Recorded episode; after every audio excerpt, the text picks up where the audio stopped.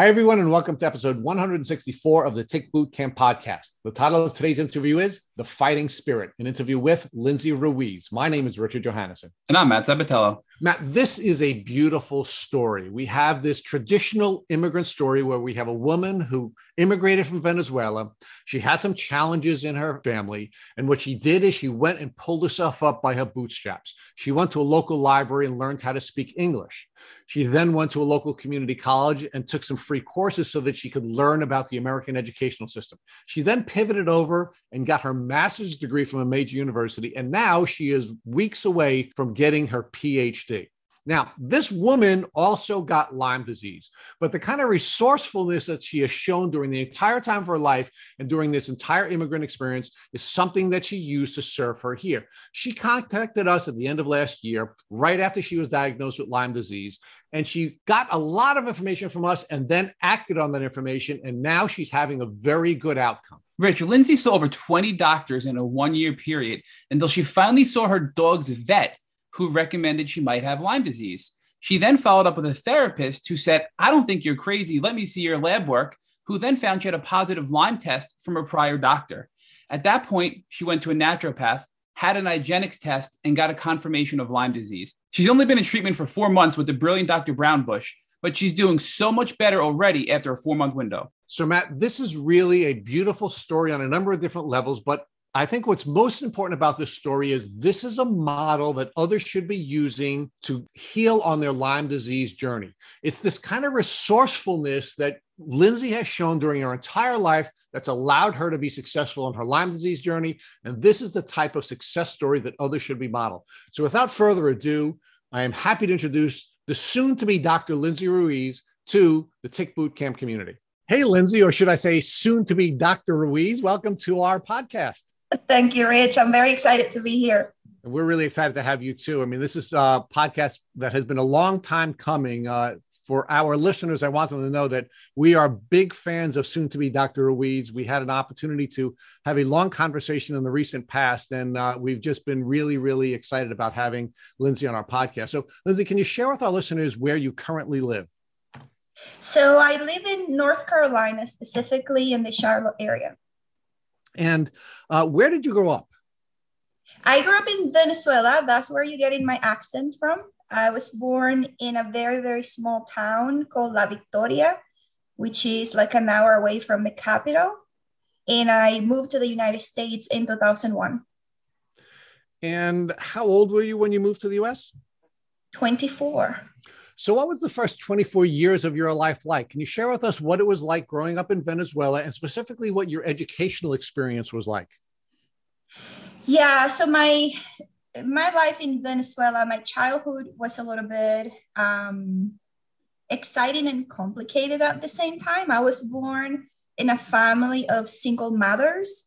Um, I myself don't know my bio- biological father, but that pretty much set the foundation for my childhood in terms of um, expectations of myself and, you know, how you should supposed to be understanding life. And um, I pretty much went through, you know, what other child goes through elementary school and high school. And then I also completed my undergrad uh, education in Venezuela. I have a um, B A from an undergrad perspective. I have a B A in communications with concentration in marketing and advertising. Um, I started el- elementary school when I was five years old, so I'm an early learner, and I graduated from high school when I was early sixteen, went straight into college, and I finished my undergrad when I was nineteen years old. So let's let's tie up your educational experience because I have introduced you as soon-to-be Doctor Ruiz. Can you talk about your education since you graduated with your B A in Venezuela? Yeah, well, when I finished my undergrad, I went straight into the professional field. So I worked in advertising and marketing in Venezuela since I was nineteen until the moment I moved to the U S at twenty-four. Um, coming to the U S, I kind of put my marketing career on standby and I started from scratch pretty much. Uh, I worked in operational capacities in the healthcare industry, but that took me to a little bit of a plateau from a career perspective, where I recognized that I wanted to lead people, manage enterprises, and do all this big work, but I didn't have the background for that. And the things I was doing were more intuitive than they were, you know, from an intelligent perspective. And uh, I decided to complete a business coaching program at N C State University through the Coaching Institute. When I was probably in two thousand seven, I think it, it was. And uh, my hope for that program is that I was gonna become just a great leader, a great manager. Um, and instead I found what is not my passion, uh, which is organization development and the ability to drive uh, complex change within large scale organizations. Um, so I decided to put myself through a master's program back in two thousand nine after I finished this coaching program. And that initiated my career again from scratch on a blank slate. Um, I finished my master's when, in, in two thousand eleven. I was already working in corporate America. I've been doing that ever since um, up until now. And in two thousand seventeen, I had the, I don't know if it was the great idea or the crazy idea to say, well, why don't we just go for, for, for a doctorate degree? And um, that's what I'm finishing right now. And uh, can you share with our listeners when you expect to complete your uh, PhD? Um, I'm a couple of months in to be done after four long years. Congratulations. Thank you. So let me talk to you a little bit about ticks and Lyme disease at this stage. So you are um, one of the most educated people in this country. You've been educated in two different countries, and you're about to um, complete a PhD. What did you know about ticks and tick diseases prior to getting sick? Close to nothing. Um, I have to say that you kind of hear here and there that you got to stay away from ticks, but I did not have at all a, an informed perspective of anything whatsoever. Let's, let's dig into that a little bit. So during the course of the time that you were educated in Venezuela, all the way through your undergraduate degree, did you know anything about ticks, anything about tick diseases, and what you could do to protect yourself from tick diseases? Nothing. You now came to the U S and you're about to finish the highest level of education that you can in the U S. You have a master's degree and you're months away from a PhD. What did you learn about ticks and tick diseases that would allow you to protect yourself from getting Lyme disease? I did not know nothing, and my education that I have today about it is as is a result of having been one of the now statistics okay. in the States. So, so let's talk a little bit about, you know, what your dreams were and what your goals were when you were in Venezuela before you came to the U S. I, I'm assuming because you you were studying marketing and communications that you envisioned yourself working in the advertising arena. I did. Um, I had the, the, the fortune that um, my uncle on my mother's side, um, it's in the advertising industry. It was at the time, and he gave me an opportunity to kick off my career on the right track. Um, my dream was to, you know, I've never had like a commercial ambition myself, but I always want to be in the middle of where I can be helpful to people, where I can understand what's going on, where I can ask why questions and come up with ideas. And um, I'm naturally very creative. Like my right brain is really what guides my life. And I think he saw that talent in me, and not having the, the early education on it, he put me in the right track to start figuring out what my dreams were from a career standpoint. Um, I was very successful from a very early age. I moved through a couple of advertising agencies in Caracas, um, where I just had very privileged opportunities to work with executives and, and people who were, you know, really important in, in, in um, commercial accounts in the country at the time. And uh, I remember when I decided to move to the U S in my second employment before I moved here, the president of the agency pulled me into his office and told me that I was crazy, that I was messing up my career, that you have such a future in this, what are you doing? Um, so I think that my dreams were always framed around what is the next big thing? How, how can I overachieve more? How can I expand my perspective on things more? Where can I learn better? Um, but always with the purpose of being a good impact in the world and the people around me. Um, I just don't think I had a very structured idea of what that would look like. And I will always very inquisitive to figure that out in my next step. And I still am that way. I haven't changed too much. So talk to us about your immigration to the U S and mm-hmm. what type of work you were doing when you arrived uh, to the U S. Um, so my, I came to the U S on, a, it was August sixteenth, two thousand one. So right before nine eleven. I was, like I mentioned, working in this, you know, very important advertising agency. I had a couple of big accounts that I was leading from a um, creative direction point of view. And I pretty much came here with the, with the, with the hope to build a family. I came following who was at the time my pretty much college sweetheart and in my relationship of a long time. And then we decided to marry. So I decided to put everything on standby and come here pursuing a different family future and a, a different life pretty much. Um, so yeah, I'll stop there. I know you have a follow-up question. So, the, so, like, so talk to us about what your experience was like here in the U S and how you ultimately pivoted from this vision of having a traditional family to a more career-oriented path. Oh, wow. So... I'm going to have to go back a little bit memory lane because I don't think my ambition for career ever died. Okay. I think my, I told you I came from a family of single mothers, not really a structured normal family like most people may have. And that was a longing, um, hope more than a desire. Like I always had in my mind the idea, the idea of, you know, I want to, I want to build my own safe split, you know, safe place, my own home.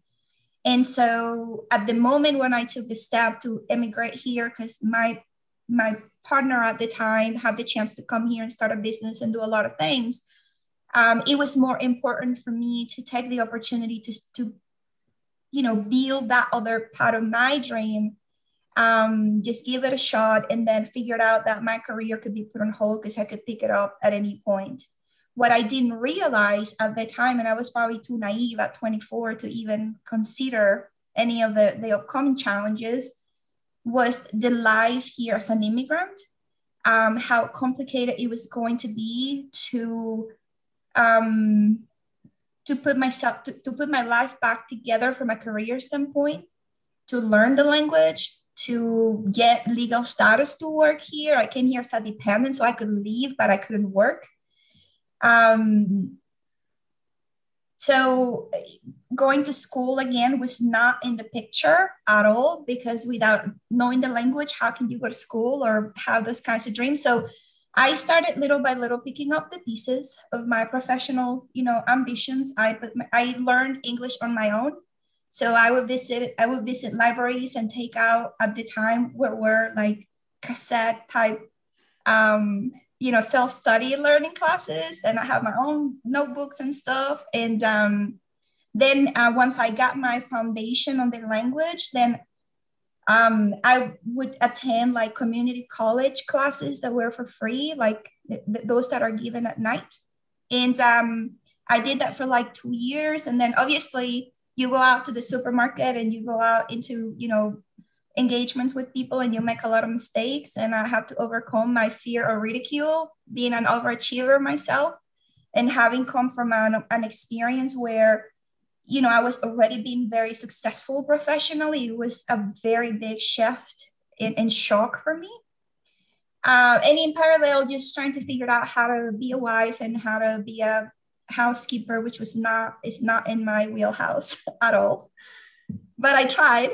And um, yeah, just, it was just a whole complete renewal of who I was and finding myself and figuring out what was important, what was not. But the idea of my career, my development, my self-actualization was always there. I just had to start from a different corner than what I had expected. So now, after you built this foundation, both uh, learning the language and developing a basic um, uh, educational foundation uh, after learning English, what caused you to pivot over to organizational development rather than communications and advertising?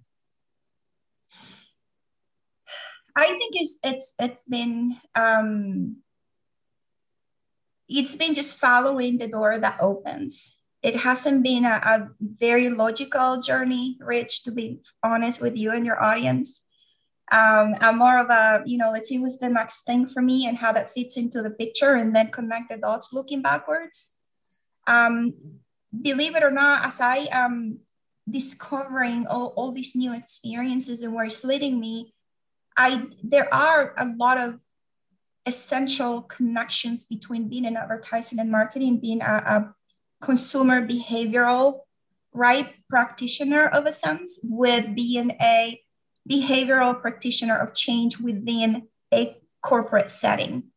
Um, and there are a lot of um, tools and techniques and, um, and things that you do to, to find out what makes people tick and what, what are their motivations and what are their vulnerabilities and how do you communicate with them and how do you help them find themselves in the environment of change that are very similar with my marketing and advertising background. So it's been kind of a foundation over a foundation that are, is just building up naturally. Um, but the reason I came to organization development, it was pretty much on a synchronicity um, experience as well. When I finished my coaching degree, my, co my coaching certification, I learned that there is this field called O D or organization development. And when I looked into what it was about, um, it really was everything that I just knew I wanted to do. I just didn't know it cognitively.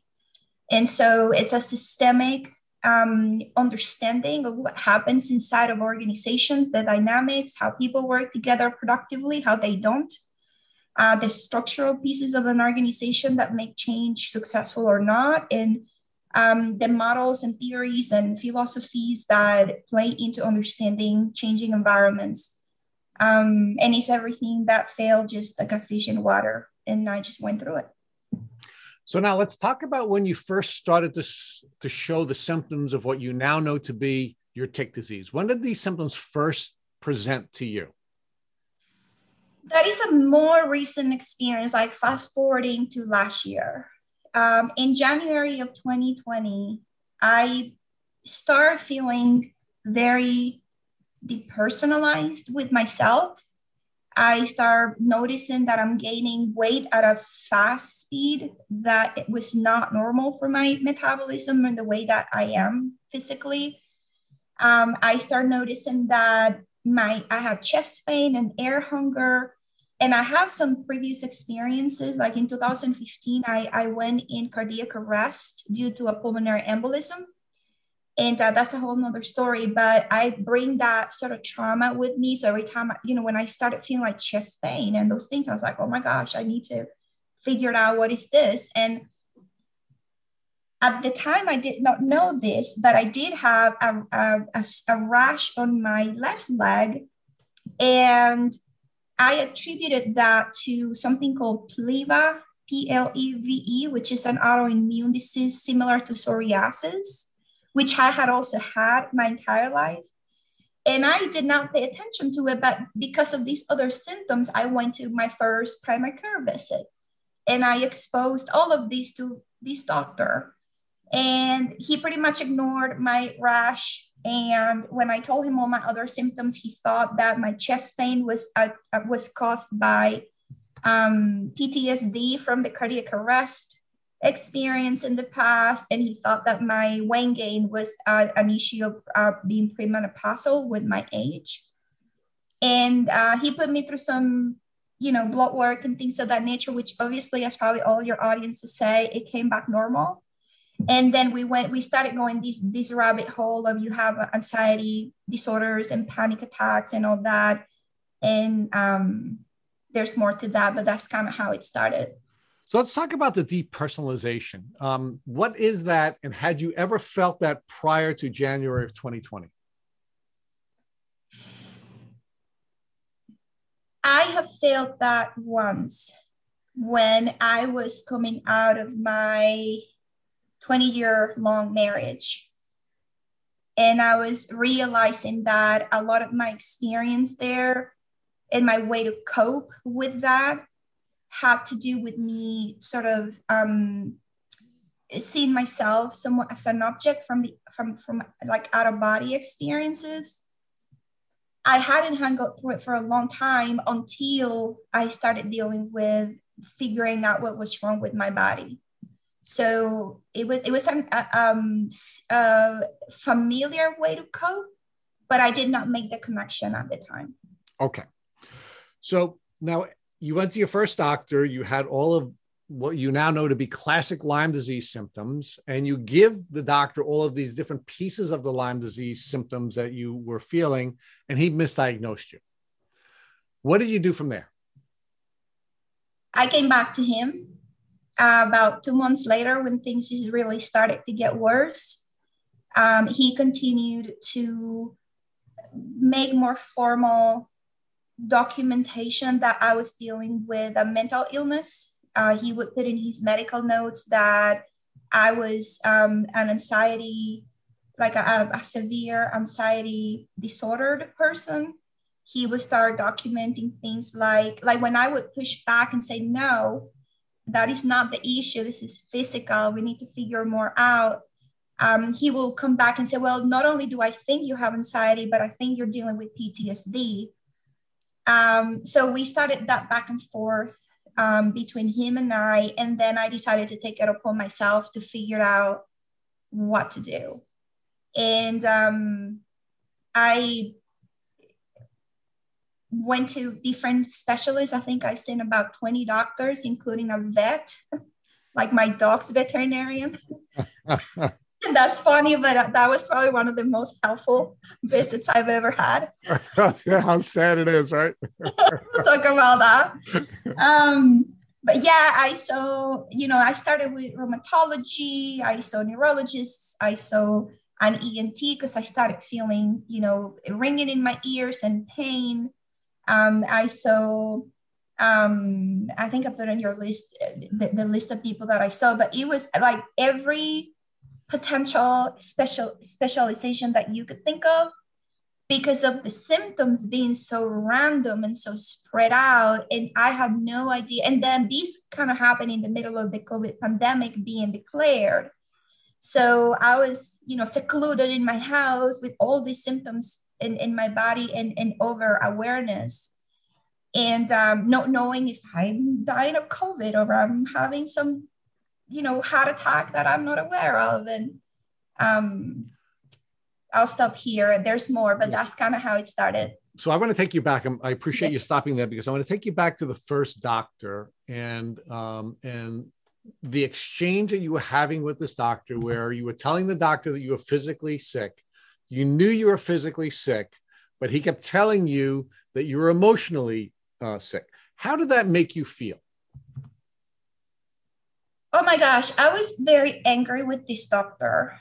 Um, I think at the time when I started dealing with him, I hadn't gone through the whole rabbit hole yet. I was still aw- very aware and, and somewhat strong in my conviction and my experience. Um, I started telling him that He like I had to end up educating him on what it was like to be a, a female Hispanic immigrant patient, and that every time he wrote down in his notes that I had anxiety and that I had all kinds of whatever psychological illnesses he thought I had, that that was creating me additional problems because when I went to the different other doctors or if I went to visit the E R, the first thing they asked was, let me see your primary care doctor's notes. And once they see that documented, obviously the first thing they think is, well, your doctor said you have anxiety. Why don't you see a psychiatrist? And um, I had a, the last time I saw him and I actually documented it in my file in the hospital, um, I told him that he needed to stop and that he needed to reverse whatever he was writing that did not have an accurate evidence-based diagnosis. And that if he really did think that I had a mental illness, that he had to refer me to the appropriate specialist before he was writing inaccurate diagnoses of my condition. Um, obviously, I never went back to see him, but that's a baseline for a lot more. Yes. So let, let's let's let's take another step back, and that is, um, you you wanted to point out to this doctor that you were going to face challenges because of your immigrant experience, your gender, and your place of na- national origin were going to have an impact on you being diagnosed properly. Can you explain to us why you believe that that experience was something this doctor was not taking into account to properly diagnose and treat you? Well, it all has to do with um, the experience on the other side. So this doctor was a, a, a white American man. Um, I am a, you know, forty-three year old at the time, Hispanic woman. I don't, I don't walk around wearing my credentials and my doctorates and anything like that. I just show up the way I look and the way I talk with my accent. And there is a bias around people who speak with an accent, women who are typically considered as emotional and attention seekers, not only in the medical field, but in general. Um, there is a stigma around women that push back and women that challenge authority. And I am aware of that from an educational standpoint, also for the work that I do. But in, in our interaction, he doesn't have a piece of history about me. Um, in my way to use my intellect to inform my relationship with this doctor, there was a lot of anger as well. So I did not have the time or the opportunity to, to educate him, then bring me, bring him to my challenges. I just had the time to say, you got to stop. This is not working. Everywhere I go, I'm being judged by the way I look and the way I talk. And obviously I was feeling more and more and more deteriorated. So I didn't look sleek and professional. I just looked like a sick person. And um, that hindered me from having, you know, mature conversations with doctor. I was just dying for help. And I was just thirsty of being heard and being understood. And I could not find that for a long time. So now I'm going to ask you to put on your organizational development hat. You're now walking into an organization whose job it is to diagnose and treat you. You are walking in, looking and sounding the way you do. Your gender, your place of national origin, and the accent that you speak with. How did that organization fail you, and what could you have done so that perhaps you could have gotten a better outcome from this failing organization?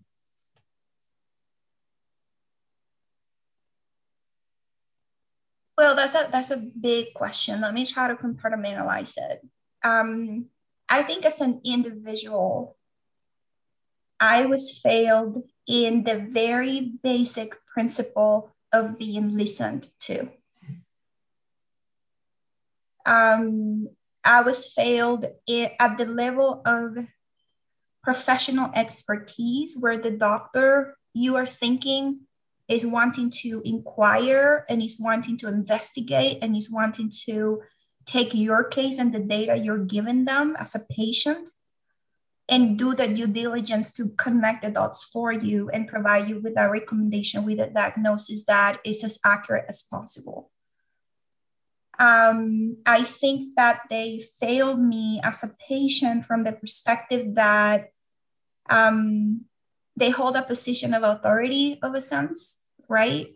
You welcome me as the future doctor. Like, I take my professional privilege very seriously. And I think they did not. I think that it was handpicked what to believe of my testimony and what not. And um, I think that they failed themselves from an ethical standpoint to at least give me the opportunity to be supported, to be heard, and to be given the time that I needed to figure this out as soon as possible. So I didn't have to go into a massive, um, you know, um, breakout of symptoms and, and, and, and debilitation over time. So now we've interviewed many women on our podcasts, and it's become pretty clear to us that women are treated very differently in the medical profession than men are treated. Talk to us about how you walked into this failing organizational experience, knowing that women are going to be treated differently, and how did that impact you when you ended that experience with the first doctor? Well, this is the part that is mind-blowing to me, um, for myself, my own realization. So when you are in a position of vulnerability in the way that I was, physically ill, mentally confused, we're going through a pandemic, everything is just blending. Um, I, my, I could not use my intellect and my education and everything that I know and everything that I've done to support me. Uh, that all of that went into a black box somewhere, and all there was is this person who is desperate for answers, and this person who is desperate for figuring, finding somebody, one person that could take the time to listen to me. Um, I think that if I relate that to what happens in organizations and what happens to women in general in organizations, you can apply that to a lot of circumstances and the experience will be the same. I think um, it happens to everybody. I don't want to genderize it, but I think that when women in particular are themselves in positions of vulnerability where the rest of the world don't listen to what you're going through, you you forget all your coping skills. You forget all that you know. You just know that you, you're desperate for somebody that can recognize how gender plays a role in the dynamic and that you need to find allies such as yourselves here that can take a step back and say, wait a minute, I can see this from the outside. Yeah, this is what's happening. Let me push you through. Let me give you some kind of advocacy. And I did not have that throughout the whole process. So um, Um, I think I was in a very unique situation there to, to be able to be effective. So let's talk about the impact that the failure to listen to you had on your already desperate situation. Because one of the questions that we're asked all the time is, why do we largely have women as guests on our podcast? And that's something that we've discussed with many other Lyme organizations, such as the Global Lyme Alliance and, and Lymedisease dot org. And it's clear that women are treated differently when they have a Lyme disease diagnosis. Women seem to get chronically ill at a greater rate than men. And so my question to you, and why I've been so excited to interview you, is, do you believe that because of organizational failure in the medical community, that rather than getting the help that you were seeking, you were actually hurt more than even if you didn't seek the treatment that you initially sought? That's an accurate statement from my perspective. I'll tell you one more thing. There, I mean, there, there was the systemic failure of the healthcare system. There was the gender bias dynamic, for sure.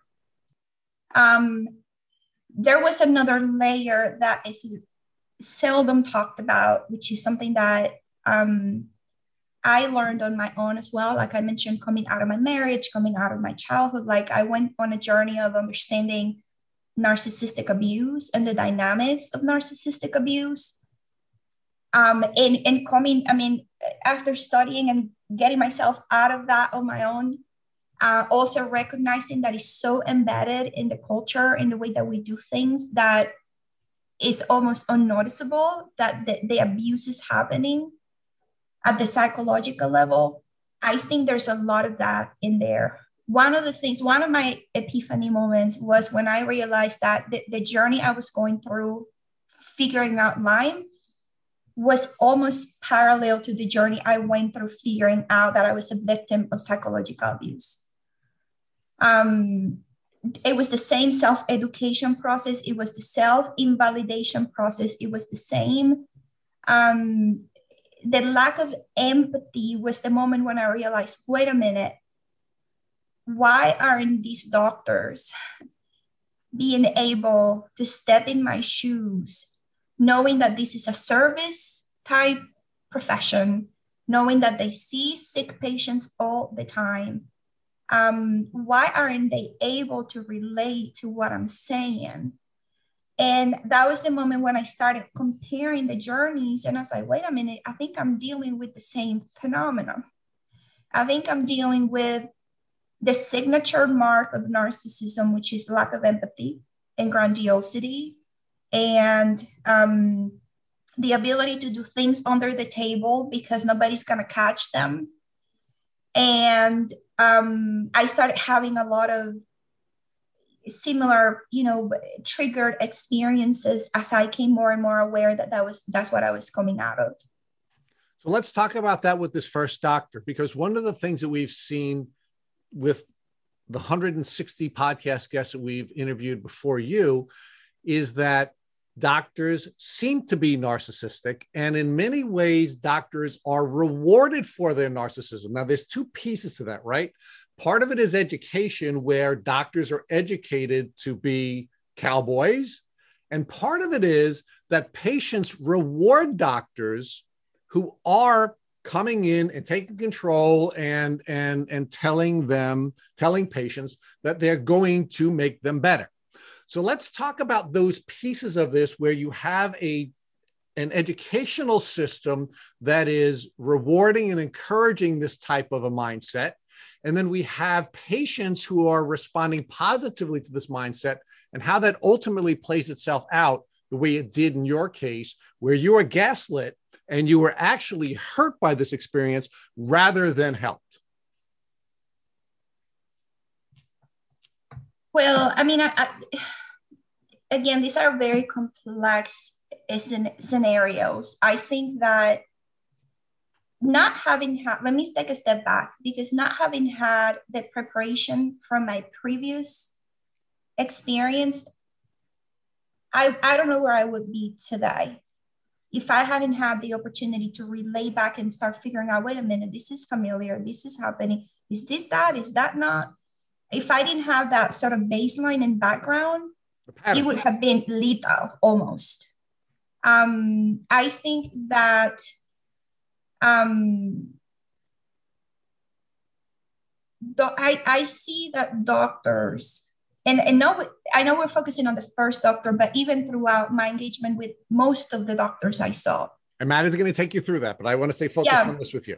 Yeah, yeah. This one doctor in particular, yeah, he had like a like a God-given attitude. He was not um, he was not open to somebody that came with her feet swollen. He was not open to somebody that sat there and say, "I'm genuinely slowing down as days go by, and I don't know why." And his response to me were always, "Well, I don't know what you have. I don't know what category, what category to put it on.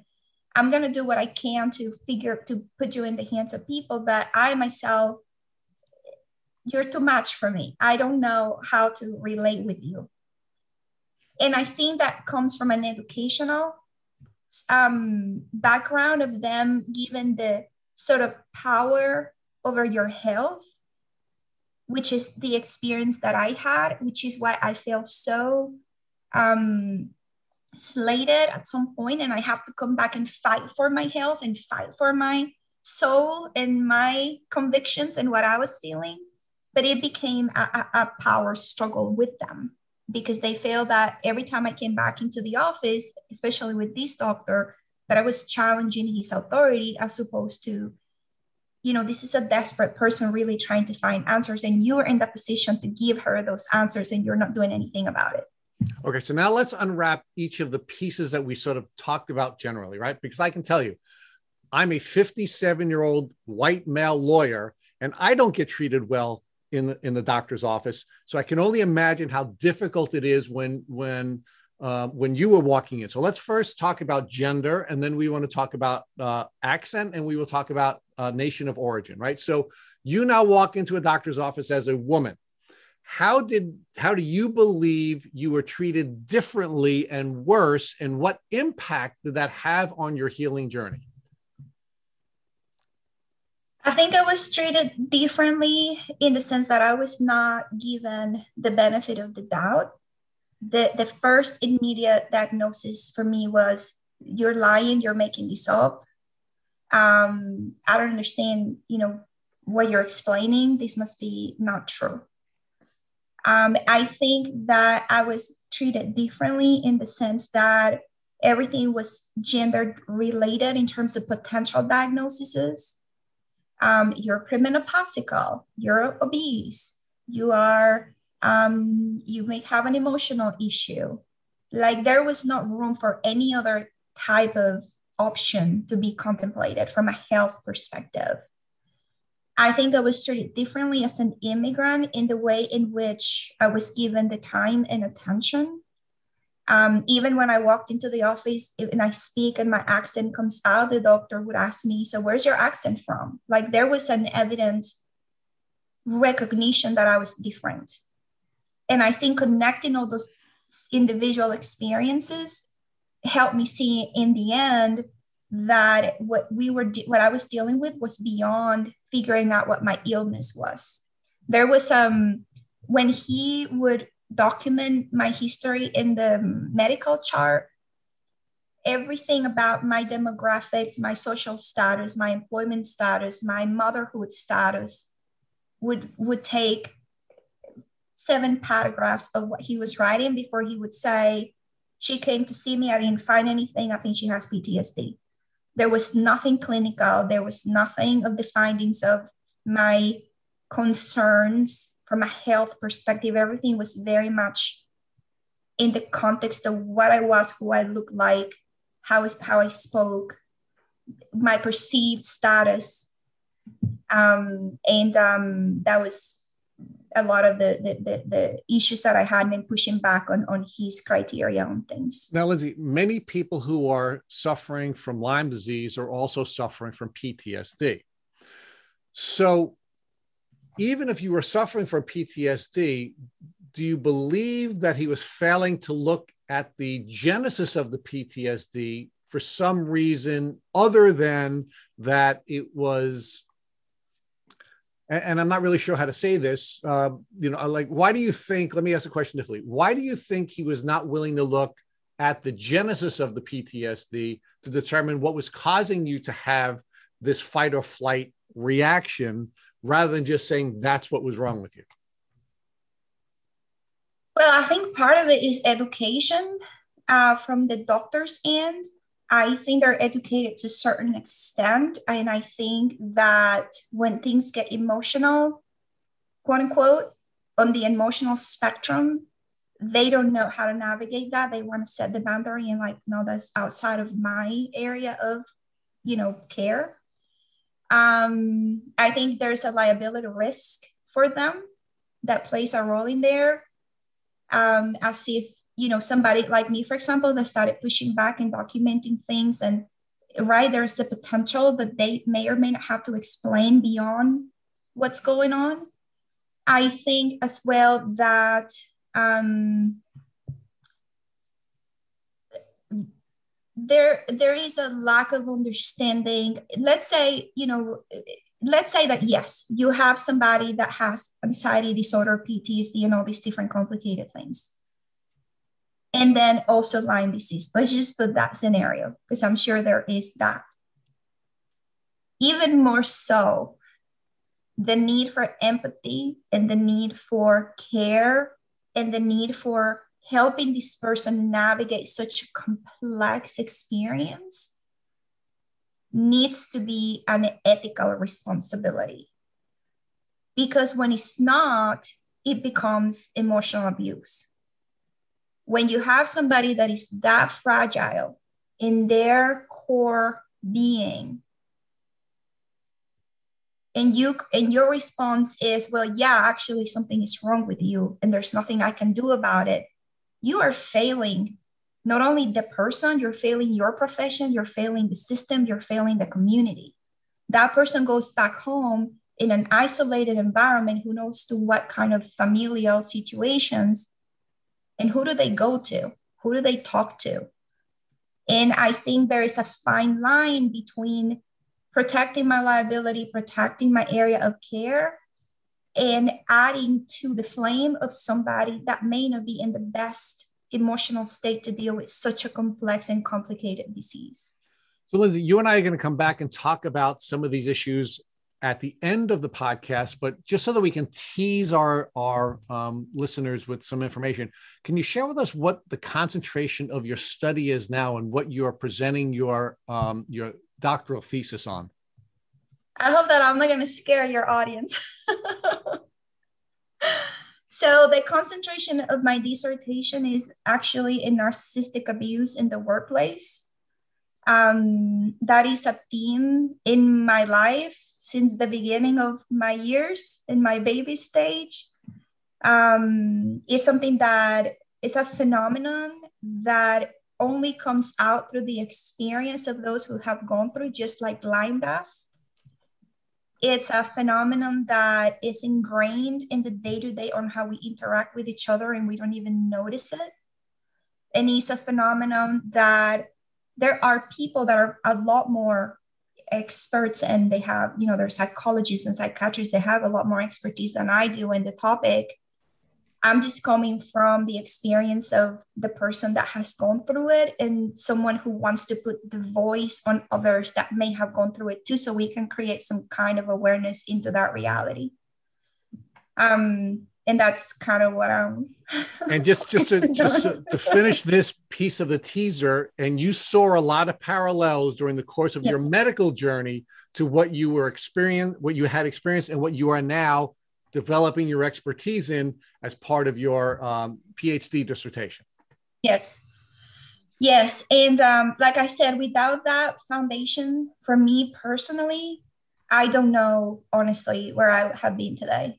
Um, it, I, I don't know that I would have had the aha moment that I had at the right time, connecting those pieces and figuring out that it was not any different. Um, and that Lyme disease as a phenomenon from a patient's perspective is as invalidating, as um, debilitating, as isolating as anybody coming out of a narcissistic abusive relationship. And that the way in which you're treated by um, figures of authority or figures who may have the power to help you but don't, Um, come from the perspective of gaslighting you into you are the one who's wrong at your core. And I think that is the moment when I just saw the most damaging outcome of going through this journey through Lyme, which is, yeah, the illness is bad. The symptoms suck. It's so complicated. There's not awareness. But the most dangerous part of it is walking around thinking that everything is in your head. Because that goes back to you being dehumanized and you being treated as if you are worthless. And um, it requires a lot of mental strength to come out of that self-talk. Lindsay, talk to us more now, despite all these obstacles and barriers you faced, how you finally got your Lyme disease diagnosis. Uh, that was, oh God, really. Um, so I went to, so after this whole experience with this one doctor, I decided to take justice on my hands. And I'm like, okay, let's figure out how many specialties do I have to consult with compartmentalizing the different symptoms I had. Um, so I went to see a rheumatologist first, and this person did like a whole full blown blood panel of everything. Um, I came to see him a couple of visits later. He told me that I was obese, that I was premenopausical again, that I was I had an anxiety disorder. I'm like, whatever, I'm not going to listen to that. Let's go to the next doctor. So then I went to the E N T, then I went to an ophthalmologist because I, I was having uh, neurological symptoms that affected my eye and my ear and my limbs, and my whole body was shutting down. And these ophthalmology, ophthalmologists gave me the, the first factual clue that something was wrong physically. Um, he diagnosed me with uveitis, and he said, something in your body is getting an immune reaction to, you're fighting a virus, you're fighting something inside your, inside your body. So with that information, I went to see a neurologist, and that neurologist took the, the um, information given by the rheumatologist and these other two doctors. And uh, he said that um, he didn't see anything wrong with me. And he did um, an E N T, I think it's called, where they pinch you with different things to get your nervous system checked. And he said, you're fine. And then he told me that, he said, you know, I really think your problem is um, psychological. I think you're dealing with uh, conversion disorder. And I'm like, what is that? So I come in, I come home and I start researching conversion disorder. What in the world am I dealing with? And that was a very difficult thing to digest. He actually he actually tried to convince me that I had to believe that was the problem. He, I walked away from his office with his statement telling me, this is what you have. You have to, it's going to be up to you to believe it or not. If you don't believe that, you're going to get worse over time and you're going to get paralyzed. And um, if you believe it, you have to go to a psychiatrist. And he handed me a prescription for antidepressants. Um, so that was, I didn't know what to do with any of that. So I came home again. I'm like, oh my gosh, this is just getting worse. Um, so out of the strength of, you know, faith only, I woke up the next day and I said, well, if I'm genuinely dealing with a mental health problem to that extreme, I need to go see someone that can help me, because I'm a single mother. I have a teenager son. I have a, I have a career. I'm, I'm becoming somebody who I am not. And if I have to, I have to be alive and I have to be healthy. And um, I made an appointment with a psychiatrist, and I sat in his office and I told him everything that I was experiencing. I said, you know, I don't think I'm crazy. I don't think what I'm experiencing is made up. I feel like by the day, my body is just shutting down. I'm dying a second every day. And I don't know how to make that evident. I don't know how to make that factual. I don't know how to make people listen to me. And so he requested all of my previous records from all of the other doctors. So I told him, I said, you know, the only factual thing I have is this doctor who told me I have uveitis and that something is fighting my body from the inside.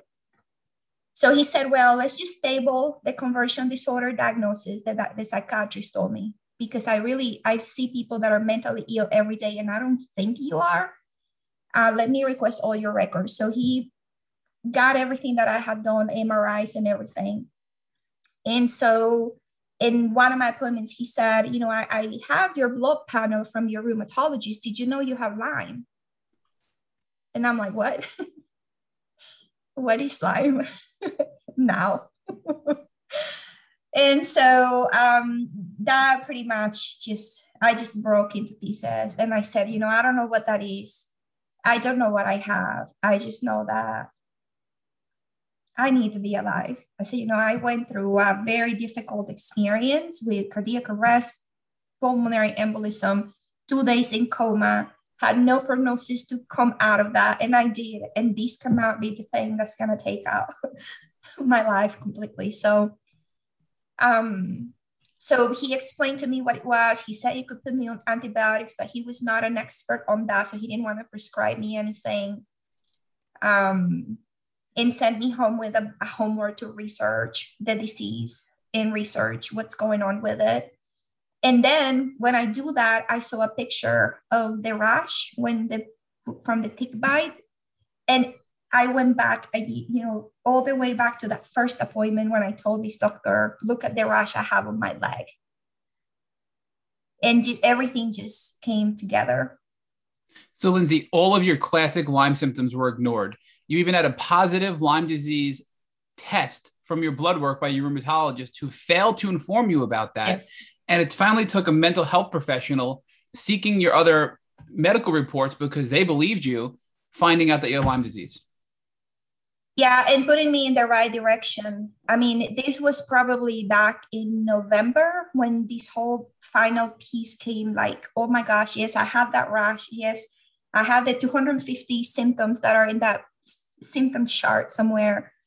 Um, and I seek second opinions from another neurologist who found that I had a white matter lesion and some other, and he was concerned about that. And he said, you know, the problem with Lyme is that it mimics one hundred fifty other diseases. And unless you work with somebody that understands that, you're going to be bounced around because nobody wants to take care of people that they don't know how to diagnose. And so that I continued just finding the next person. And if I found somebody that didn't listen, I will discard them and move to the next person. But and Lindsay, um, I'm sorry to interrupt, Lindsay, but talk to us about, so you got your diagnosis, you went to an additional neurologist, and you went to a whole bunch of additional doctors. It sounds like none of them really understood Lyme or how to properly treat you. So you were going from doctor to doctor to doctor. Did any of these doctors do anything to treat you for the Lyme disease? No. No, my vet is the one that when I told him, I think I have Lyme disease, can you test my dog? Where is that coming from? And um, we talked about, you know, talking to a naturopath and that they get tested all the time, that they have vaccines. Like he's the one that opened my eyes to a lot of things. And then I went to see a naturopath. He put me in the direction of getting an Iogenix test to confirm. And um, it was until January of this year that I finally got something formal and from a from a lab that, I, that was, you know, accredited, where I could go around and say, this is what I have. But Lindsay, you also had a positive Lyme test from a, a local, probably traditional lab, like a LabCorp or a Quest. And countless doctors, after getting that test, ignored it and disregarded it and failed to treat you. What were they saying? Did they did they say that it was a false positive, or were they just totally dismissing you altogether before they you found wouldn't your even vet? They wouldn't even want to have the conversation. I even reached out. We have um, two big um, hospital systems where I live, and that's all. They monopolize everything. And um, I went to both of their infectious diseases department. I mean, out of everything, I said, well, let me just go to the people that are supposed to know this. And both of them denied me from seeing me, from even seeing me, because they did not trust any of my evidence-based lab work. When you say that they denied you, they wouldn't even let you schedule an appointment to discuss Lyme because they felt no. that your lab work was not reliable, it sounds like. Mm-hmm. Well, for whatever reason, the only the only response I would get is, we no, we cannot see you. You don't fit in the category of what our doctors can help you with. I'm like, but you're an infectious disease department. How could you not? Well, and they it, just, yeah. Did they ever say anything like, you can have a false positive, or, you know, did they give ever give you a, a justification or a rationalization as to why they failed to help you or even see you in certain matters? I did hear the false positive component a couple of times. What I experienced in my story is that they didn't even want to go there. Like there was a, a reluctancy to take a patient of my characteristics. They, there was not even the open door to say, okay, well, it may be a false positive, but let's check it out. Let's figure it out. It was a, a, a, a solid, we don't have room for you here. So we, so we we often hear that many doctors will hear you have Lyme disease and say, I can't help you, you got to go to somebody else. But it sounds like you're saying that you had just everything stacked against you. You had your Lyme disease card, which nobody wants to deal with. Then you had your gender, and then you had your ethnicity, and every doctor you saw was turning you away because they didn't want to be, they didn't want to deal with a complicated case like yours, it sounds like. Yep. Now, talk to us about this vet, because we have heard that vets are the most knowledgeable in regards to Lyme disease, but you're the first person who's told us that you've actually saw your vet to see if your dog had Lyme, and maybe that's how you got it as well. So how is that? It's just so bizarre, but how is that appointment different than all of your other appointments you had up until this vet visit with your, with your uh, vet, veterinarian? It, I know it's, it's bizarre and even funny now, but looking back, it was the second best appointment I had in this whole journey. I mean, the level of information and knowledge and just normalcy of it. Like just sitting down with them and say, hey, I need you to get my dog checked because I, I came with this diagnosis. Nobody knows how to help me, but I want to make sure my dog is not the conduit, right? Because I have my son and everything.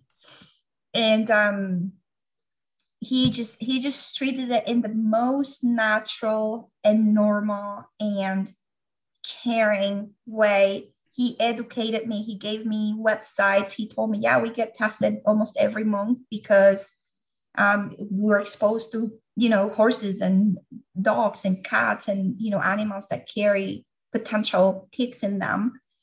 Um, he, he vaccinated my dog. I'm like, can I get the vaccine too? Like, is that human proven? um, but no, that was,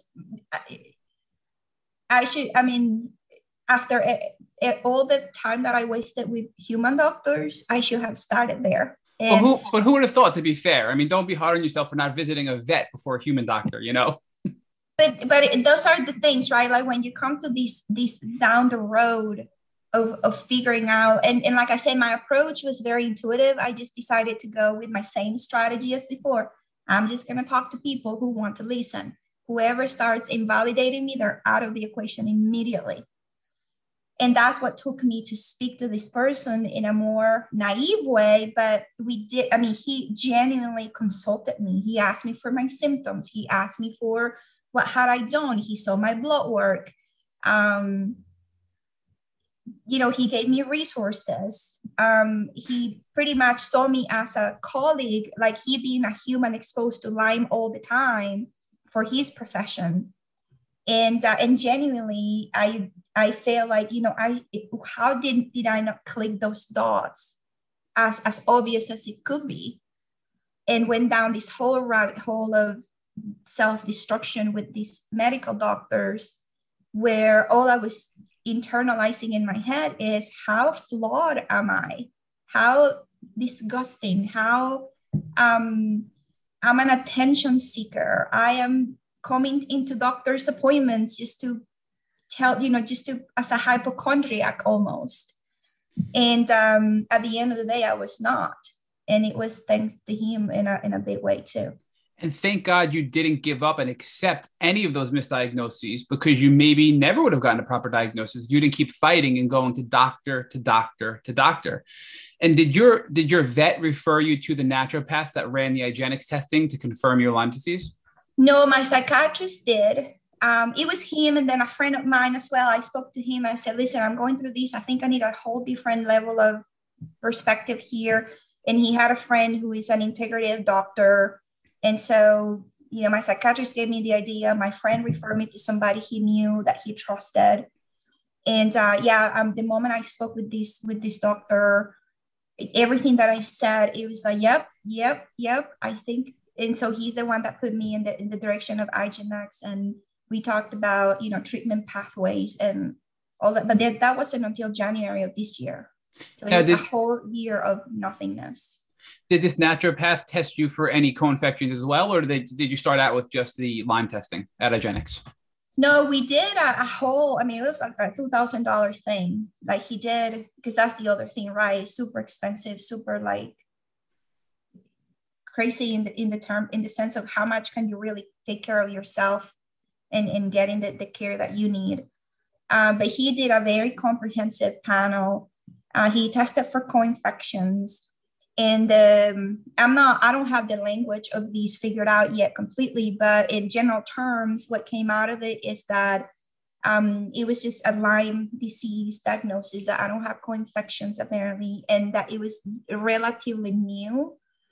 Um, which makes sense considering that the year back when I first saw the tick bite, and because that was the other concern, like like the the symptoms became so exacerbating and so, you know, they took over my life that we were concerned that maybe I've been dealing with it for ten years. And um, it, apparently through the, the test, he could tell that it was somewhat new and that we could probably have a chance to reverse it. So talk to us more now. You're finally seeing a naturopathic doctor about the financial burden that this is having on you, because you went to all these doctors, which probably were covered by insurance, but you still have to pay, I'm sure, a ton of copays. Now you're going into the alternative medicine community, which is not covered by insurance. You're running lab work like Iogenix, which is not covered by insurance. And now you're probably going to treat with things that are not covered by insurance. So how was the financial impact racking up for your treatment and your diagnostic journey at this point? I, I, like anybody else, um, I've had to prepare a different budget for this. Uh, that was not in my regular you know, way of living. And not only seeing the integrative doctors and the medicines, but like you have to do, like I do infrared, infrared sauna stuff, and I do some other different therapies. And um, it's just coming out of pocket. It's just, you know, I'm just planning for it. In my case, again, for the grace of God, I my life is not as complicated as the life of somebody who has a full established family of three, four children, husbands, you know, expenses and stuff. It's just me and my son. And um, I live a very simple life. So I don't have like big, big, big commitments other than the regular. So I'm in a position where I can accommodate the extra expense, but it does take a toll of sacrificing on other things and prioritizing my health and my self-care over, you know, things that may seem more mundane. Lindsay, talk to us more about your faith. So what role did your faith and religion play in your diagnostic journey, that one-year window of being misdiagnosed and bouncing around from doctor to doctor to doctor? Um, well, my faith was a byproduct of all of these, I think. Um, I've always been, you know, I grew up Catholic. In Venezuela, it's the predominant religion. So I have very, you know, rooted cultural Catholic, you know, foundations in the things I think and what I believe. But I've also diversified my perspective over time. And so I've embraced other ways of thinking when it comes to faith and resiliency and higher power and all that. Um, and I go back and forth in that. In my life, depending on where I am in life and my circumstances and all that. But through this journey, the only way, the only way, and I want to make that very emphasized, that I was able to push through is to have the ability to sit in my room by myself and say, God, I don't know what else to do. I'm in your hands. And I need you to put me in front of the right, the right person. Um, I exhausted every humanly possible strategy, and there's no doctor degree that could help with these. There's not money that could help with these other than having the, the connection to say, I already did everything. I don't find the way out. I remember one day, Um, I went to different E R appointments again for my, with my heart history. Like I was, I got really concerned with my blood clots and everything. And I would just end up in the E R in the middle of the night when I had like a flare up in my heart pounding and all that. And um, they would be like, no, there's nothing, you're fine. And so one day, one Saturday I got up, I spent the whole night like with all these symptoms and just not able to sleep. And I get my car in the morning and drive straight to the E R again. And I go in there and there are like seventeen patients waiting, like a five hour waiting time. And I'm like, do I stay here or what do I do? And I got my car and I drove straight to church for the first time in a long time. And the church was closed. And I sat in my car crying like, when are you going to open the door for me? I need help. This is not easy. I don't know how to figure it out. I'm not smart enough. I don't know what questions to ask. And um, I don't know. I don't know that you can make it through if you don't, if you're not able to surrender and just let things work out and, and, and ask for help. And I did not find help anywhere else. And that's how I got to found your website. And that's how I got to find other resources. It was just a matter of asking, what is the next thing I need to know? Lindsay, do you believe that that surrender, that I'm not, I'm not in control and I'm going to do all I can, and then put the rest in your faith, helped you in your healing journey because it eliminated that burden of stress from your shoulders? Do you think that that had a big role in helping you find the proper doctors to get the right diagnosis and also to allow your body to be in a place to heal? I think it gave me the protection that I did not find elsewhere. I think it, it in this, in my experience, this was a very isolated journey. And then on top of a pandemic where we all were supposed to be at home, there were not too many places where I could go to. And the places I did go to, all I found was, you're crazy. We don't want to hear what you have to say. And um, to me, being able to find my way into my faith and to find my way into surrendering to a bigger purpose gave me the self-protection and the self-parenting and the, the safe space that I did not find outside of myself. So Lindsay, talk to us more now about, it's only been four months, but what treatment you were prescribed by this naturopathic doctor for your Lyme disease back in January. So I have been on antibiotics. That was the first step. Um, I finally did find a regular family doctor that believes in Lyme. And uh, he immediately said, oh my gosh, you haven't been put on doxycycline yet. We're killing you. And I said, yeah, can you put me on it? So he, um, they, I'm finishing the second month of that, and I have one more month to go on antibiotics. And I, I'm going to start a herbal treatment um, in the like at the beginning of May. And I have been also, I mean, I changed my entire self-care routine. Like I've been doing a lot of detox, like self-brushing and salt, you know, Epsom salt baths. And like, I do that every night almost.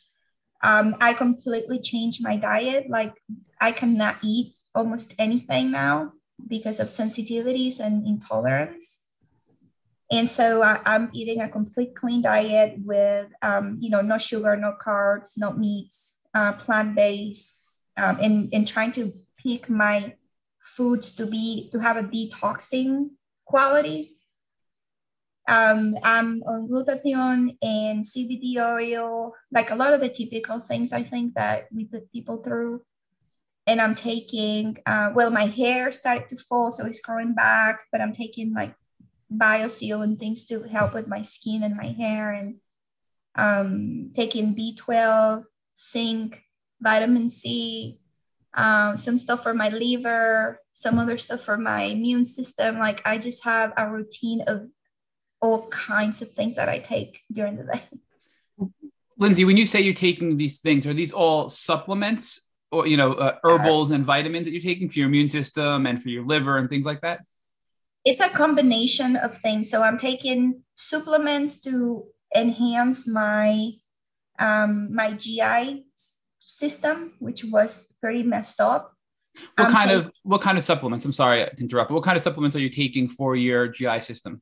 I, I'm not, I, I don't know the names of them by heart, but I'm taking probiotics. I'm taking some supplements to help with my liver function.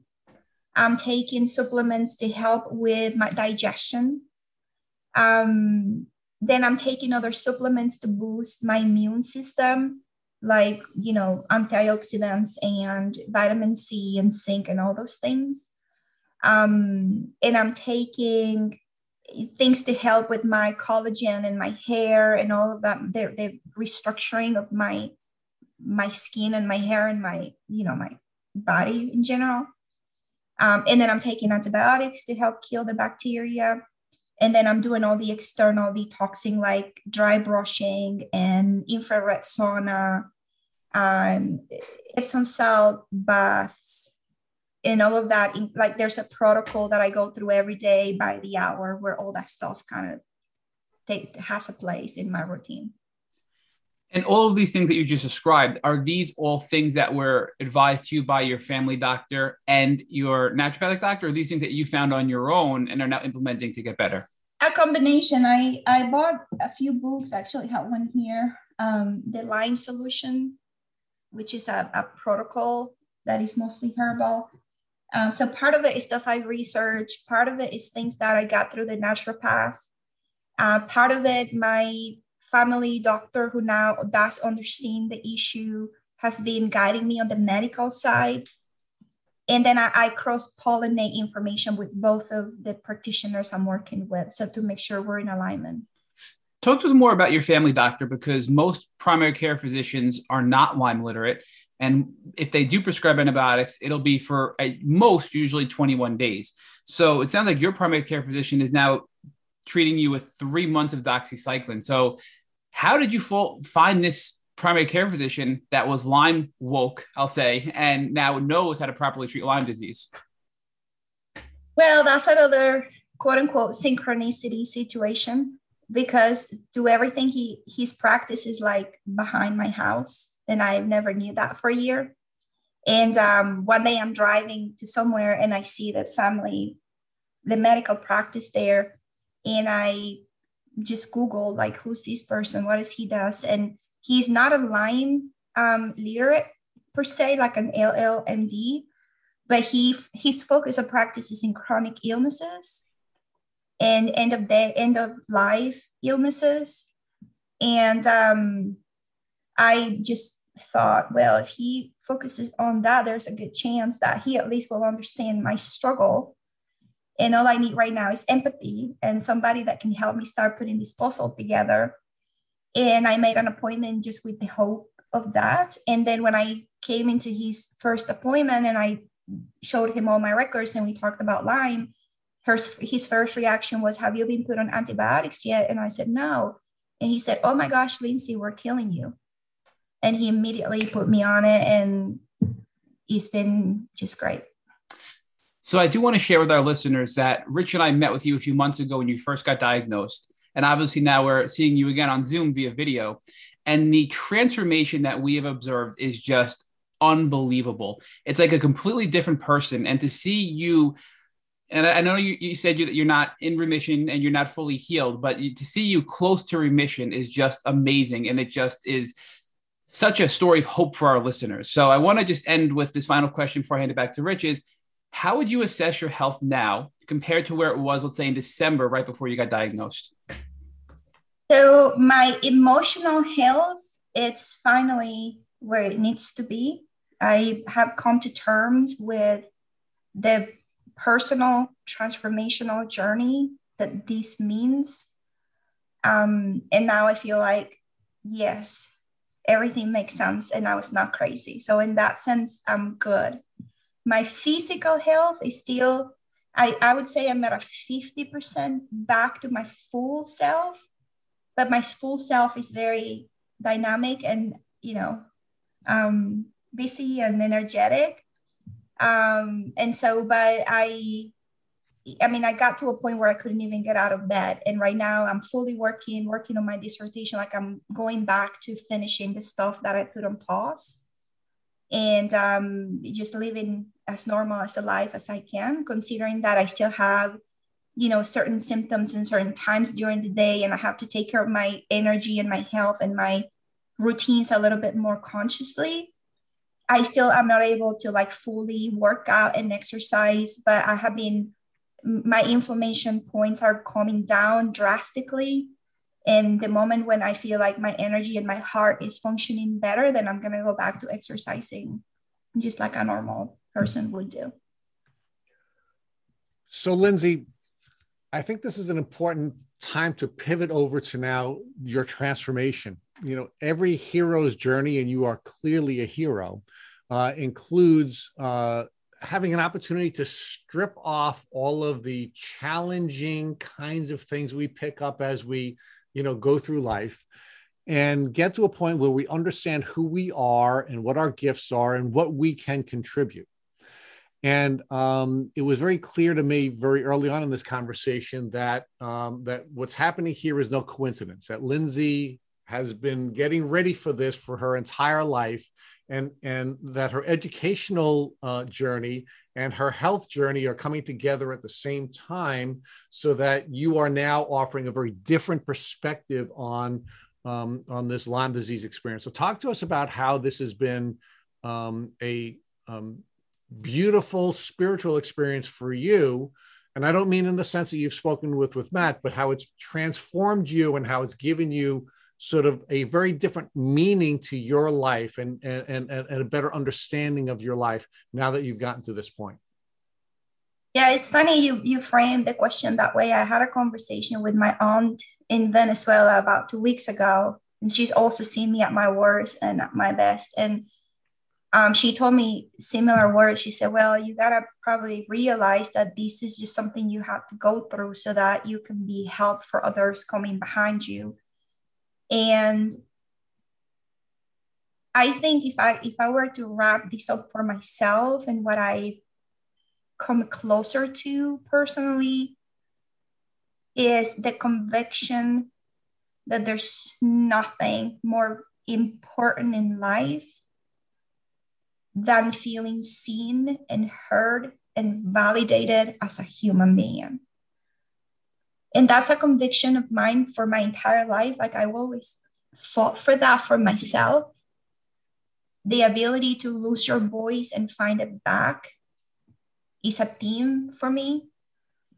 And, but in this particular episode of that, I feel strong about passing the baton to people that don't feel they have a voice and they don't feel like, you know, I joined these Facebook groups in my trying to understand, and you see through Facebook people losing hope and people losing the ability to cope and people wanting to end their lives and people not finding a way out.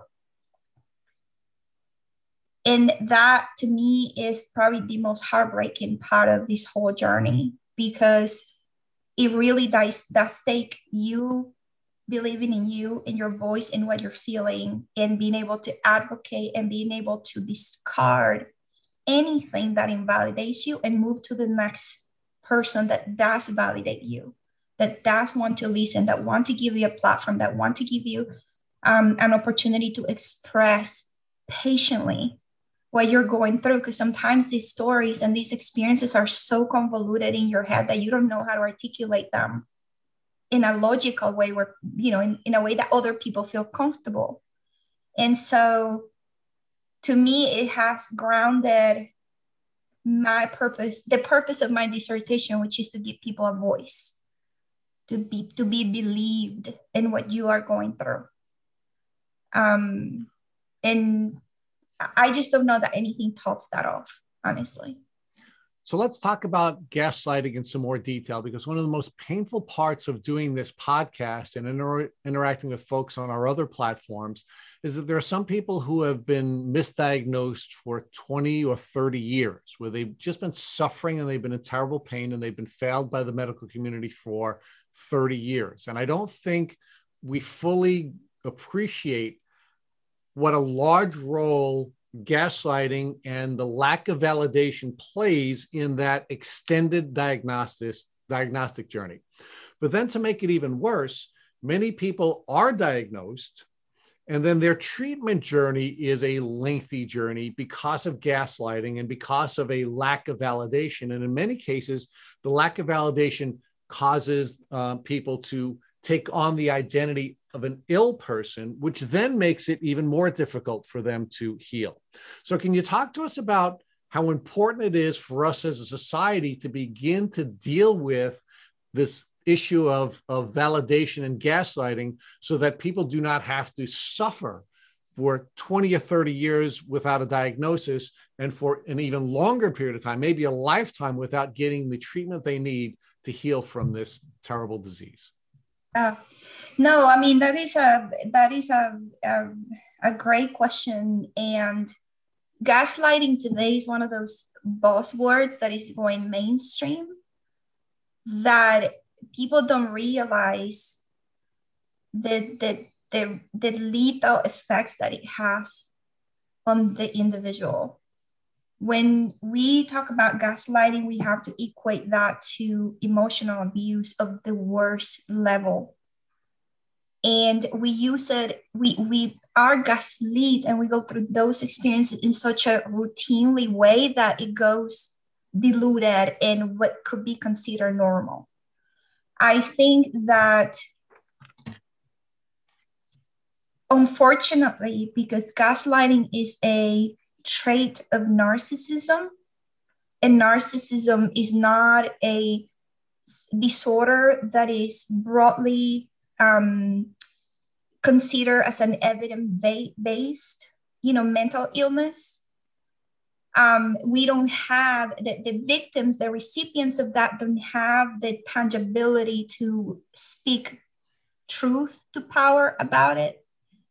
Um, but I do believe that when you are in a situation, when your internal experience is different than what other people are trying to make you believe, you have to take a step and think and at least question, am I being gaslighted? Let me investigate what that is. Let me research and be informed so I, I have the tools to push back. I have the tools to articulate what is true to me. And I don't think that we grow up with those tools and those resources and that education. So we have to pursue it ourselves. Um, I think a lot of what this journey through Lyme does to, to, to an individual is to break down your spirit to the point where you cannot figure yourself out anymore.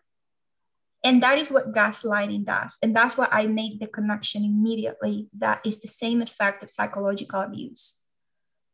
Um, unfortunately, you know, narcissistic people don't pursue therapy, and the people that are affected are the ones that go to therapy to be able to deal with the problem.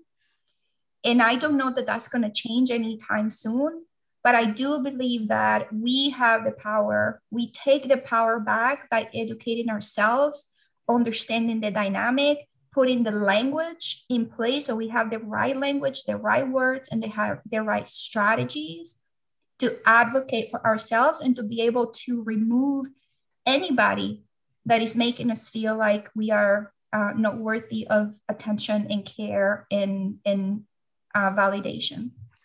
So, Lindsay, the main purpose of this podcast is to locate models that others can follow so that they can shortcut their treatment and diagnostic journeys.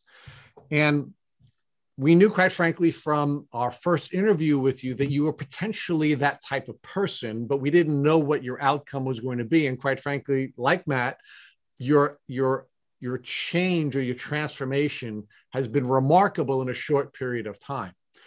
And it's my belief, and I'll, and I'll pose this to you as, as, as my belief, that the reason your journey has been a relatively short one and you've had the success that you've have had over a relatively short period of time is because you came into this experience with a toolbox from your personal and your educational experiences. So if I were to use you as a model for other people to follow, what are the tools in the toolbox that they would need so that they could first recognize when they're being gaslight, gaslitten, I guess, if that's the proper term? I'll need you to help me with that. And then secondly, what steps do you take when somebody is is, is being gaslitten? Help, help gaslighted, me with that. I think it's said. All right, gaslighted. Mm-hmm.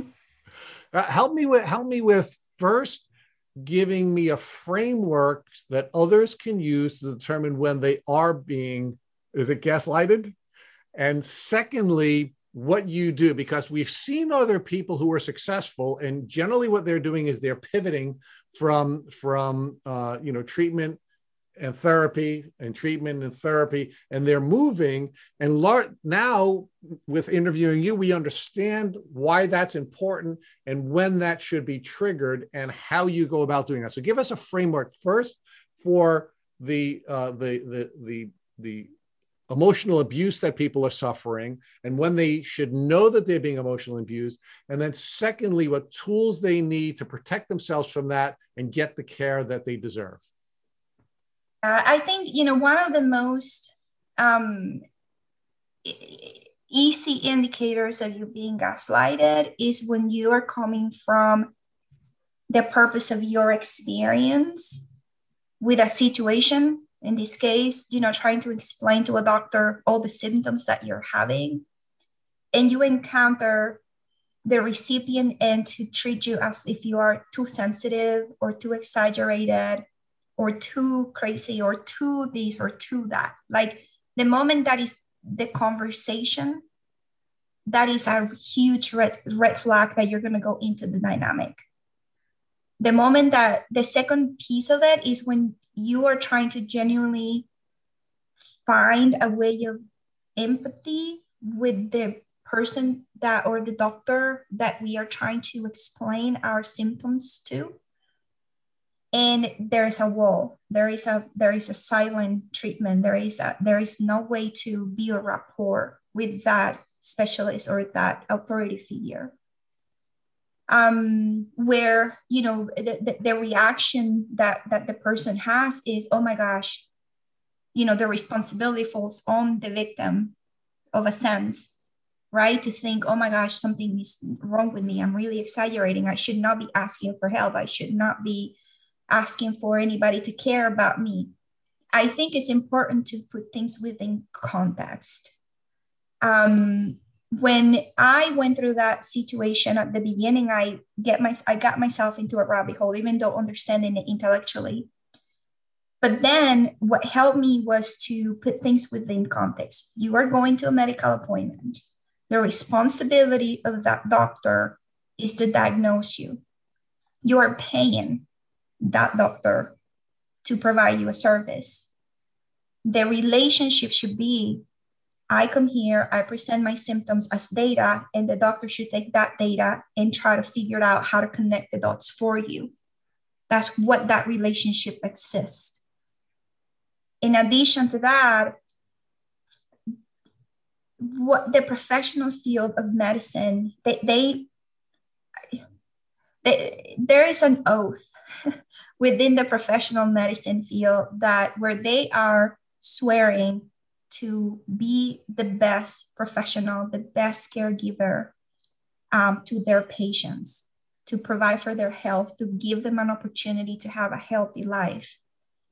When that is not being granted, there is a potential that there is gaslighting, because they are, in, they are not recognizing your experience as a patient and their agenda as a doctor or as a corporate doctor in a, in a big healthcare facility, right, plays a toll in how they inform your experience. Um, I'll stop there because I think we may need to. But I feel like it's important for people to um, take an opportunity and and. read um, it and research what gaslighting means, how it plays out, and how typically the victim is the one that goes up, goes out of the experience feeling like um, they're the ones to be blamed for what they are complaining about.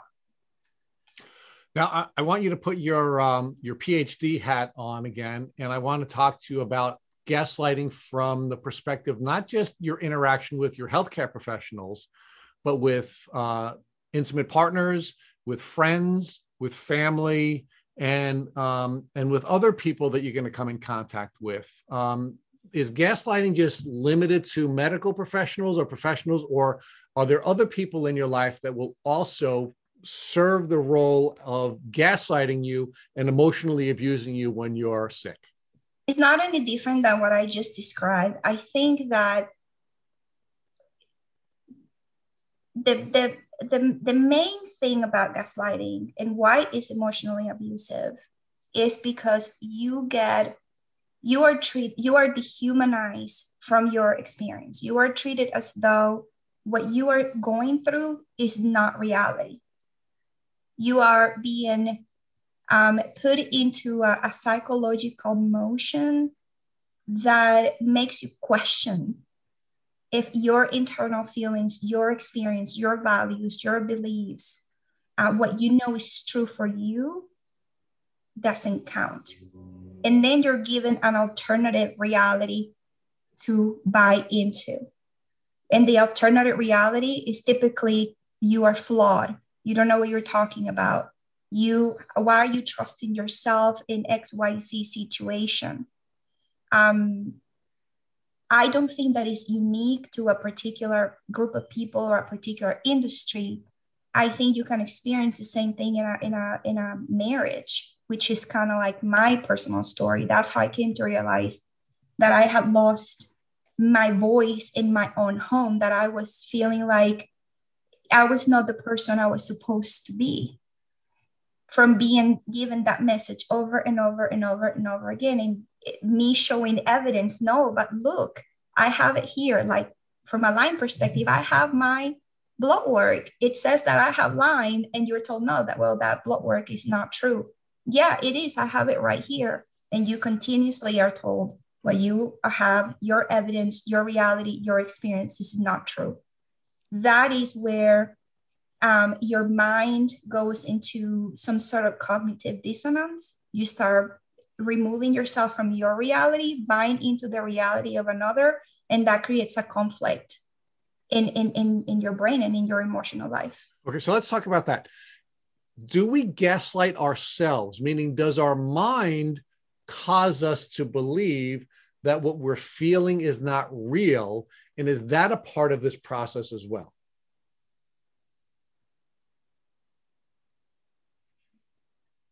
I think so. I, I have not belonged in a big Lyme community, to put it in that context. And in general, I think that there is a tendency to go with the majority vote. There is a tendency to say, well, if you're the only one voicing this out and voicing this experience out and nobody's really believing it, and there are a lot of people who don't believe it, then you are certainly the one who is flawed, and you are the one who's attention seeking, and you are the one who's overreacting and oversensitive. I think the rule, the rule of thumb in general in society is that the victim is considered um, an inconvenience. And we tend to go to the victimator, who is usually someone in a position of certain power, whether it is social power, you know, professional power. And so to really stick out your neck for someone who is in a victim situation takes someone of a lot of courage and a lot of understanding of the dynamic, which is not an evident dynamic. So, but I'm asking the question a little bit differently. We've had some people who have talked about coming up in this sort of like, the, it's called the cowboy up culture, where, you know, you, you're you're taught to believe that you got to tough it through, you got to fight through it, you have to grit through it, right? And then when they get sick, their their mind is telling them, you're okay, there's nothing wrong with you, fight through it, cowboy up, get through it, when they're really sick. So I'm I'm I'm asking you a different question, not about how you feel relative to the way other people are reacting to you, which I want to get to, but just in your own head, not believing you're really physically sick because of your culture or because of things you've picked up through society or the way you've been raised. Um, is that something that you've experienced? In the sense that I that I have doubt myself in my reality? Yes. Well, that is the, that is the damaging effect of being emotionally abused through gaslighting and those type of tactics. Right. So let's pause there, right? So we begin with our own doubts, right? Our mind is telling our, our cognitive brain, maybe there's nothing wrong with me, right? Maybe that, maybe, maybe, you know, you're okay. And then we have a doctor telling us we're okay, right? And telling us that we're not really feeling what we're feeling. And we have intimate partners telling us that we're okay. And we have friends telling us that we're okay. And this sort of whole thing just sort of builds up together to the point where you, you, you do not believe any longer that you're sick, when in fact you're really sick. And I don't think it starts with self-doubt. I think it starts like every other situation. You recognize that something is just not right. You recognize that your relationship with your spouse is not fully healthy. You recognize that, you know, you have an experience you're presenting to this doctor, and this doctor is not corresponding to your concern, at least at a minimum with curiosity, right? I think that you start from your truth always. And in that journey, it's more common to find people that will try to overrule your experience. And that's when the self-doubt kicks in. That's when you start, like when you hear it so many times, like in my case, I heard it from doctor to doctor to doctor to doctor, and they talk to each other and they read each other's notes and they feed into each other's biases. And every, every door that I knocked gave me the same alternate reality, when internally, I knew something was not was not right. Something was not connecting. Something was not letting me live my life in the way that I have always done it. And then I start, then, then you start going down the rabbit hole of, oh my gosh, so many people are telling me X, Y, and Z, it must be true. And my, when I will go to my friends, for example, and I, I have a couple of friends that I'm very close to, and I will go again, like, oh my gosh, I feel sick. I have all these, my heart is pounding. And they will be like, but did you go to the doctor? And I said, yes. And what did they tell you? Well, they told me that it's anxiety. Well, it must be anxiety. Have you considered that? Are you taking it? Like, it starts, the, the, the reality that comes from the authority figure becomes overriding the reality of the quote unquote victim or the person in a, in a vulnerable position. So now let's look at Lyme disease in particular and why gaslighting is so dangerous in the Lyme arena. The first reason it's so dangerous in the Lyme arena is we have very poor diagnostic testing just to determine whether or not you have Lyme disease to begin with. Secondly, it's really dangerous because we have no test to determine whether or not the treatment we're receiving is working, right? The only way that a doctor will know whether or not the treatment that's suggested is succeeding is by getting feedback from the patient. But if the patient is being gaslighted, and the patient doesn't believe that they have the capacity to give this feedback to the doctor, we have a loop that makes it impossible for you to get better. Well, the patient goes back home, potentially to a, an unsupported family, right? The, the patient's ecosystem is not just the doctor. The patient's ecosystem can be very complex. They can go back to an abusive relationship well, at home. They can right. go back to an abusive family you know, dynamic at home. But I, I agree with that. But let's say with, before we get there, I want to say with this yeah. point with a doctor, right? Because the only yeah. way that a doctor can properly pivot yes. from one treatment framework to another treatment framework is to know whether it's working. Yes. But the only way that the doctor in the Lyme arena can know whether it's working is if they're getting feedback from the patient who has to be able to tell the doctor whether it's working or not. But if the patient is being gaslighted, and can't rely on their own belief that that they know what they feel, then they can't give the feedback. They can, and and uh, yeah, I I relate to that. And sorry, I went on a tangent there. I just no, look at it in a, in a more complex, you know. But you are. I right. want to go there, please, Lindsay. I, I want to go there, but I just want yeah. to say on, the, on I, this one point first. Yeah, yeah, yeah, yeah. I do remember being in situations where I didn't want to go to the doctor anymore because I didn't have any other version of my story. And I was tired of going to doctors and sitting there when they asked me, so what are your symptoms? And I would genuinely, my voice would not come out of my mouth. I did, I could not articulate the symptoms in an organized way, in a way that was, in my view, credible. And I would just shut down and I would just cry. And I would say, I don't know how to explain it. I just know it's overwhelming. I don't know where to start. So of course, then the doctor couldn't offer you alternative treatments because the doctor couldn't evaluate whether or not what you were already receiving was working. Now let's take the more, the, the larger picture that you were going to a moment ago. Now we have a larger dynamic where your support system is not validating you either. Talk about that and how that impacts your ability to heal. Yeah, I mean, it's a it's a vicious cycle, right? You get cornered by your environment. You get cornered by your doctors, like we just spoke about. You don't know how to articulate your reality there. You get back home and you're considered lazy and you don't want to get out of bed. And you there's not an understanding that you genuinely physically cannot get out of bed. I remember my son seeing me going through all of these. And at some point he said, the problem is that every you're sick every day now, right? In his innocence, Th- that's what they see. And so you, there you are, oh my gosh, again, I'm so unworthy and such a loser. And um, all it, it gaslights you in general. You, it continues to validate the external story as opposed to what you're going through. So now let's bring that back to the, the situation with the doctor, because one of the things that we often do with family members who are sick is we bring another family member with us to go to the doctor to help to articulate our situation. But in the Lyme arena, where we're being gaslit by, or gaslighted, I keep butchering the, the grammar here on that term. Okay. Um, we have, we have family members who now aren't coming in and saying to the doctor, by the way, doctor, Lindsay can't really articulate her, her feelings right now because she's not really feeling well, but I'm observing A, B, and C. But the problem is when our family members are, are, are gaslighting us, they're not contributing to the information or the data that the doctor should be able to rightfully consider to help us get better.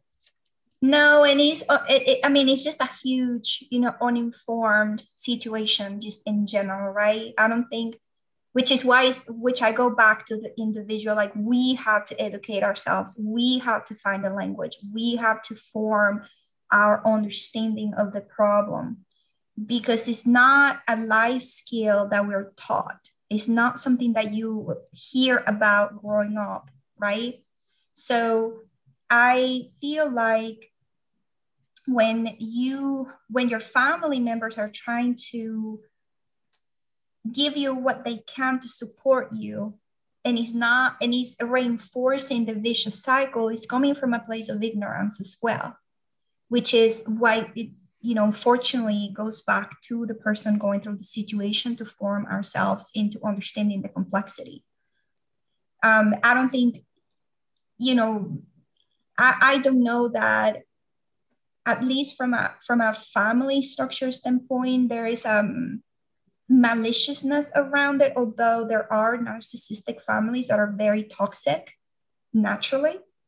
But I think beyond that, there is a lot of disinformation, ignor- you know, ignorance that is just embedded in our society um, that needs to be fought back, that needs to be, you know, put into place in order for the person going through the situation to be able to be a, an individual advocate, to be able to push back, to be able to find the right resources. So let's bring this full circle.